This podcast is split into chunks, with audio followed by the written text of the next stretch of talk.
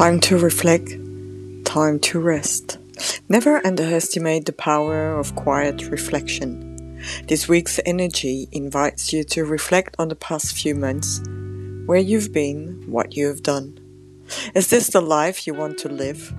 What is missing? What is in alignment with your dreams and desires?